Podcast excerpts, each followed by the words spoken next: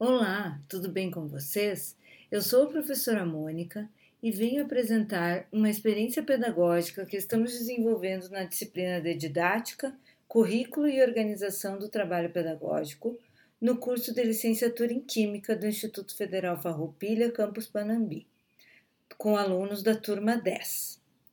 Nossa proposta foi de estudar diversos temas importantes para a didática e trazê-los por meio de uma linguagem sintética. Assim, elaboramos conjuntamente um podcast bem diversificado, com uma linguagem acessível para quem está em processo de formação em algum curso de licenciatura ou já está vivenciando a docência ou pretende vivenciá-la em breve. O primeiro tema será interdisciplinaridade e currículo integrado. Ouça aí. Olá, meu nome é Anderson Paródia e eu vou comentar um pouco sobre a interdisciplinaridade na formação de um currículo integrado. Podemos observar a interdisciplinaridade de forma utópica, devido aos inúmeros problemas situados dentro da prática docente.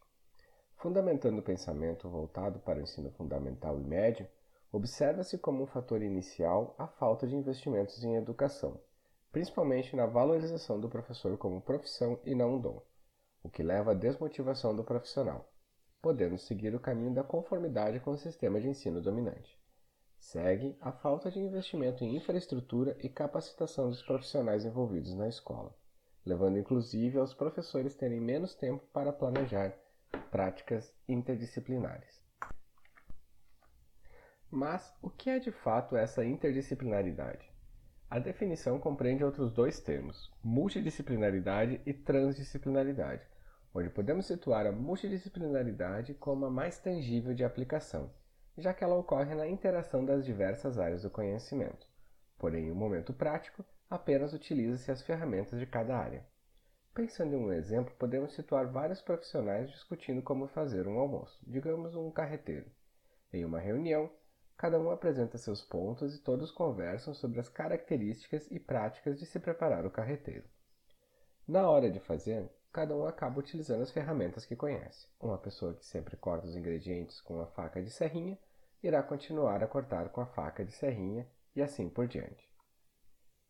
Na interdisciplinaridade, o que se busca é uma maior integração desses conhecimentos, onde aquilo que é trabalhado em sala de aula envolve os conceitos e saberes de todos os conhecimentos, ainda delimitados por certas fronteiras. No exemplo do carreteiro, aqui podemos ver uma pessoa que antes utilizava faca de serrinha utilizando uma faca lisa, pois outra pessoa em uma reunião afirmou que a faca lisa poderia levar a um melhor corte dos ingredientes com mais segurança e rapidez. Por último, temos a transdisciplinaridade onde não há mais barreiras entre os conhecimentos. Expandindo um exemplo do preparo do carreteiro, imaginemos que todos os envolvidos são professores e que a aplicação do preparo do carreteiro na transdisciplinaridade vai envolver os conhecimentos de biologia, de como as plantas crescem e se desenvolvem, da química devido aos diferentes compostos e reações que ocorrem durante o preparo, da física para explicar os fenômenos envolvidos no ato de preparo do carreteiro. Além de conhecimentos sociológicos envolvendo a cadeia produtiva e o fato de como a alimentação é um fator social distinto entre as diferentes classes, além de diversos outros conhecimentos que se misturam e se completam. Talvez chegar à transdisciplinaridade de fato seja uma utopia. Rurro Santomé, estudioso da área, classifica a interdisciplinaridade não como uma utopia, mas como uma meta que ao longo dos tempos vai sendo desenvolvida, aprimorada e assim modificada para ser ajustada dentro das realidades de cada prática docente. E como podemos pensar na interdisciplinaridade dentro das práticas docentes? Uma forma é através do planejamento de currículos integrados, onde os conceitos que serão trabalhados sejam partes que se relacionam, formando um todo compreensível. Dessa forma, Pode-se relacionar os conteúdos com a vivência dos alunos, ancorando esses conceitos em algo mais tangível, facilitando o processo de aprendizagem desse conhecimento por parte do aluno. Este conteúdo foi produzido baseando-se em estudo do professor Rurro Torres Santomé e de Marise Nogueira Ramos. Após esse saboroso exemplo, tem um tema que não poderia ser esquecido, pois tem feito parte do nosso cotidiano desde que a pandemia começou. O assunto é ensino híbrido e quem vai tratá-lo é a Sebastiana. Sou a Sebastiana Almeida, acadêmica do curso de licenciatura em Química, turma 10. Trabalho realizado na disciplina de didática curricular com a professora Mônica de Souza. Vou falar sobre o ensino híbrido. O ensino híbrido é uma abordagem pedagógica que combina atividades presenciais e atividades realizadas por meio das tecnologias digitais e comunicação. Essas mudanças nos processos educacionais proporcionadas pelo ensino híbrido são quase naturais, extremamente benéficas para o processo de ensino e aprendizagem. O estudante tem contato com as informações, os conteúdos antes de entrar em sala de aula. O fato do estudante ter contato com o conteúdo antes de adentrar a sala de aula apresenta diversos pontos positivos. Primeiro, o aluno pode trabalhar com o material no seu ritmo e tentar desenvolver o máximo de compreensão possível. Os vídeos gravados, o aluno pode assistir quantas vezes for necessário. Segundo, o estudante é incentivado a ser mais autônomo e se prepara para a aula realiza realizando as tarefas que fazem parte das atividades online identificar dúvidas que poderão ser esclarecidas em sala de aula e saber como aproveitar o momento presencial com os colegas e com o professor. Terceiro, o resultado da autoavaliação, que normalmente faz parte do material sendo trabalhado antes da sala de aula, é um bom indicador do nível de preparo do aluno. Esse resultado sinaliza para o professor os temas em que os estudantes apresentam maior dificuldade e que devem ser trabalhados em sala de aula. Quarto, se o estudante se preparou antes do encontro presencial, o tempo de aula pode ser dedicado ao aprofundamento da sua compreensão acerca de, do conhecimento construído, sendo possível recuperá-lo, aplicá-lo e, com isso, construir novos conhecimentos. As atividades em sala de aula incentivam as trocas sociais entre os colegas, como acontece em algumas estratégias usadas na implantação do ensino híbrido. Essa colaboração entre os alunos e a interação com o professor são aspectos fundamentais do processo de ensino e aprendizagem, que a sala de aula tradicional não incentiva. O que é então o ensino híbrido? É entendido como uma abordagem que utiliza a integração das várias tecnologias digitais, tanto nos momentos presenciais quanto nos momentos remotos, Há ensino híbrido considerado os momentos presenciais e há ensino híbrido considerado a integração entre presencial e remoto. Seu principal objetivo no início era solucionar os problemas de alunos que talvez tenham dificuldades de acompanhar uma aula expositiva tradicional, seja por falta de tempo ou pela distância até a instituição de ensino. Assim, o ensino híbrido surgiu como uma solução para juntar o ensino online com o presencial. O aprendizado híbrido na pandemia é um método que ajudou os alunos a conhecer melhor seu ritmo e o tempo para observar, absorver os novos conceitos, além de permitir que os alunos sejam, vejam a internet como uma forma de enriquecer o ensino com mais facilidade. Quais as vantagens do ensino híbrido? A tecnologia digital dá a esse processo uma nova dinâmica, pois facilita a pesquisa, a interação e a participação ativa dos alunos, uma vez que eles podem pesquisar em sites de busca e discutir, refletir e elaborar esses projetos nos grupos, formados em ambientes virtuais que permitem a temporalidade das discussões. O ensino híbrido e a sala de aula. Podemos compreender todo o ensino que vai além da lousa e do livro e que busca interagir recursos digitais online no planejamento pedagógico. Pode ser considerado híbrido? Ensino híbrido não é apenas um método, mas sim um conjunto de estratégias para potencializar o processo de ensino e aprendizagem dos alunos. Essas perspectivas, o professor passa a compreender melhor que nem todos os alunos aprendem da mesma forma e no mesmo momento.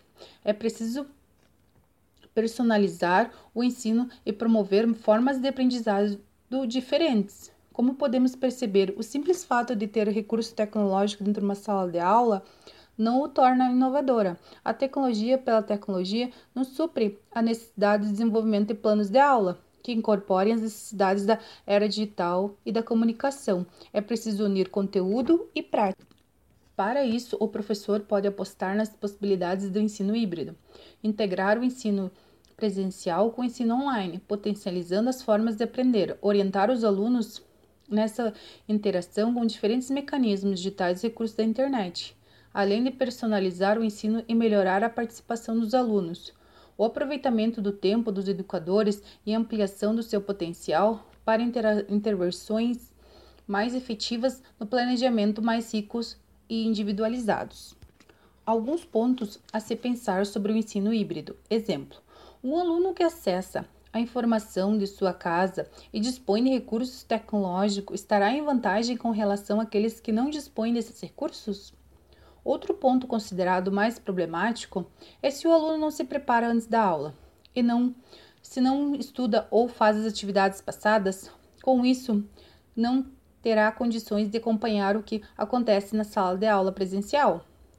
O ensino híbrido pode ser visto como um meio de ba baratear o processo de ensino e aprendizado. Como o aluno já foi bem instruído com vídeos bem explicados na aula online, a sala de aula pode contar com professores menos qualificados para simplesmente avaliar as tarefas previstas. São muitas as questões que impactam o ensino híbrido, o qual não se reduz a metodologias ativas, ao mix presencial e online, de sala de aula e outros espaços, mas que mostra que, por um lado, ensinar e aprender nunca foi tão fascinante pelas inúmeras oportunidades oferecidas, e, por outro lado, tão frustrante pelas dificuldades em conseguir que todos desenvolvam seu potencial e se, e se mobilizem de verdade para evoluir sempre mais. As vantagens do ensino híbrido: promover autonomia, adaptação a novos contextos adequação às exigências de atualidade, desenvolvimento de conhecimentos e aptidões relacionados à tecnologia, flexibilidade nos horários e ambientes de estudo, permitindo que o estudante defina suas próprias técnicas de estudo. As desvantagens: necessidade de recursos específicos, como computador e internet. Dificuldade de dominar esses recursos pode causar deficiência na aprendizagem possibilidade de desinteresse por parte de alguns alunos, dificuldade no esclarecimento de dúvidas ou na realização de atividades. Embora a tecnologia seja uma excelente ferramenta de aprendizado, sozinha ela não é eficiente. Por, esse, por isso, a necessidade de combinar os ensinos virtuais e presenciais ministrado pelo professor em sala de aula, de acordo com o modelo tradicional. Para encerrar este primeiro bloco de uma forma que relacione ao ensino híbrido, vamos ouvir sobre as metodologias ativas e os desafios que envolvem as muitas possibilidades de tornar o aluno o foco principal do processo de ensino e aprendizagem, construindo a sua autonomia. Parece um tema novo, mas não é. John Dewey, educador norte-americano, já na primeira metade do século XX, versava sobre a importância da experiência e do desafio para a aprendizagem.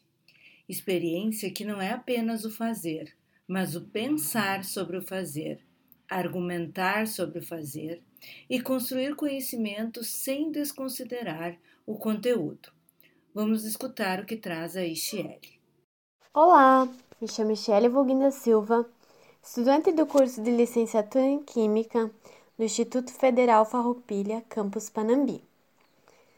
Através desse podcast, trago um pouco sobre os conhecimentos e metodologias ativas. Mas, afinal, o que são metodologias ativas? São estratégias pedagógicas cujo objetivo é criar oportunidades de ensino, nas quais os discentes passam a apresentar um comportamento ativo, envolvendo-se de modo que sejam mais engajados, realizando tarefas ou atividades que possam estabelecer relações com o contexto vivencial e auxiliando assim no processo de construção do conhecimento. Visando estimular a autonomia, desenvolver competências culturais, sociais, éticas e morais buscando desenvolver um cidadão crítico, reflexivo e responsável, com base no ensino-aprendizagem, compartilhando e trocando conhecimentos. Sendo assim, a educação deve ser um processo de construção do conhecimento, acompanhando as necessidades da sociedade então. A metodologia ativa caracteriza-se através da interrelação entre a educação, cultura, sociedade, política e escola, desenvolvidas por métodos ativos e criativos. Assim sendo, o professor torna-se um mediador e o aluno um protagonista, tornando o processo de aprendizagem algo ativo. Por exemplo, Dewey, Freire, Piaget, Vygotsky trazem o sentido de que cada pessoa, seja ela criança ou adulta, aprende de forma ativa, a partir do contexto em que se encontra. De certo modo, a capacidade cognitiva humana relaciona-se aos meios de interação. Trazendo um exemplo agora sobre a pirâmide de Edgar Dale, a qual deduz que quanto mais ativo, autônomo e consciente de suas responsabilidades, melhor será a apropriação dos conhecimentos por parte do aluno. Ou seja, o aluno acaba por experienciar o processo. Cito agora uma frase de Confúcio para exemplificar melhor este entendimento, onde na qual ela diz: O que eu vejo, eu esqueço o que eu ouço, eu lembro, mas o que eu faço, eu compreendo. De certo modo, aprendemos melhor quando colocamos em prática. Então, para promover a participação do aluno nas atividades de aprendizagem, busquemos, por exemplo, a resolução de problemas, fazendo com que o aluno busque uma solução para determinado assunto, ou trazendo a tempestade de ideias, fazendo que a partir do senso comum se produza certo conhecimento. Os mapas conceituais também são uma forma de revezar certos conteúdos. Os jogos fazem com que eles próprios coloquem em prática a apropriação do conteúdo com autonomia. Os portfólios acabam visando relacionar o conteúdo com o cotidiano em si. E se engana quem acha que aqui não se encaixam as redes sociais, podendo esta ser de grande valia, aprofundando os conhecimentos, como por exemplo o YouTube, é um ótimo recurso para se buscar informações prévias antes do conteúdo em si. O Facebook pode também contribuir na busca de desenvolver postagens relacionadas ao conteúdo, para posteriormente serem compartilhadas com a turma, debatidas. Dentre tantas outras, destacam-se as aulas expositivas dialogada, as gincanas, os cine-debates, os jogos, júri simulado, como também as oficinas. As metodologias ativas buscam tornar um aluno questionador, crítico, através das observações de evidências no contexto, trazendo consigo hipóteses, experimentações, experimentações práticas, tentativa e erro, registros, bem como o dinamismo, favorecendo o desenvolvimento de um ser de forma integral e única. A pedagogia sabe-se que deve mudar. Buscamos então resgatar os conceitos como a moralidade, a ética, a sociedade. As metodologias ativas são consideradas uma grande ferramenta pedagógica, a qual traz em si a essência de um ser humano ativo. Busca-se que a educação passa por um momento de transição, a qual deve investir e desenvolver um ser humano racional, social e ético.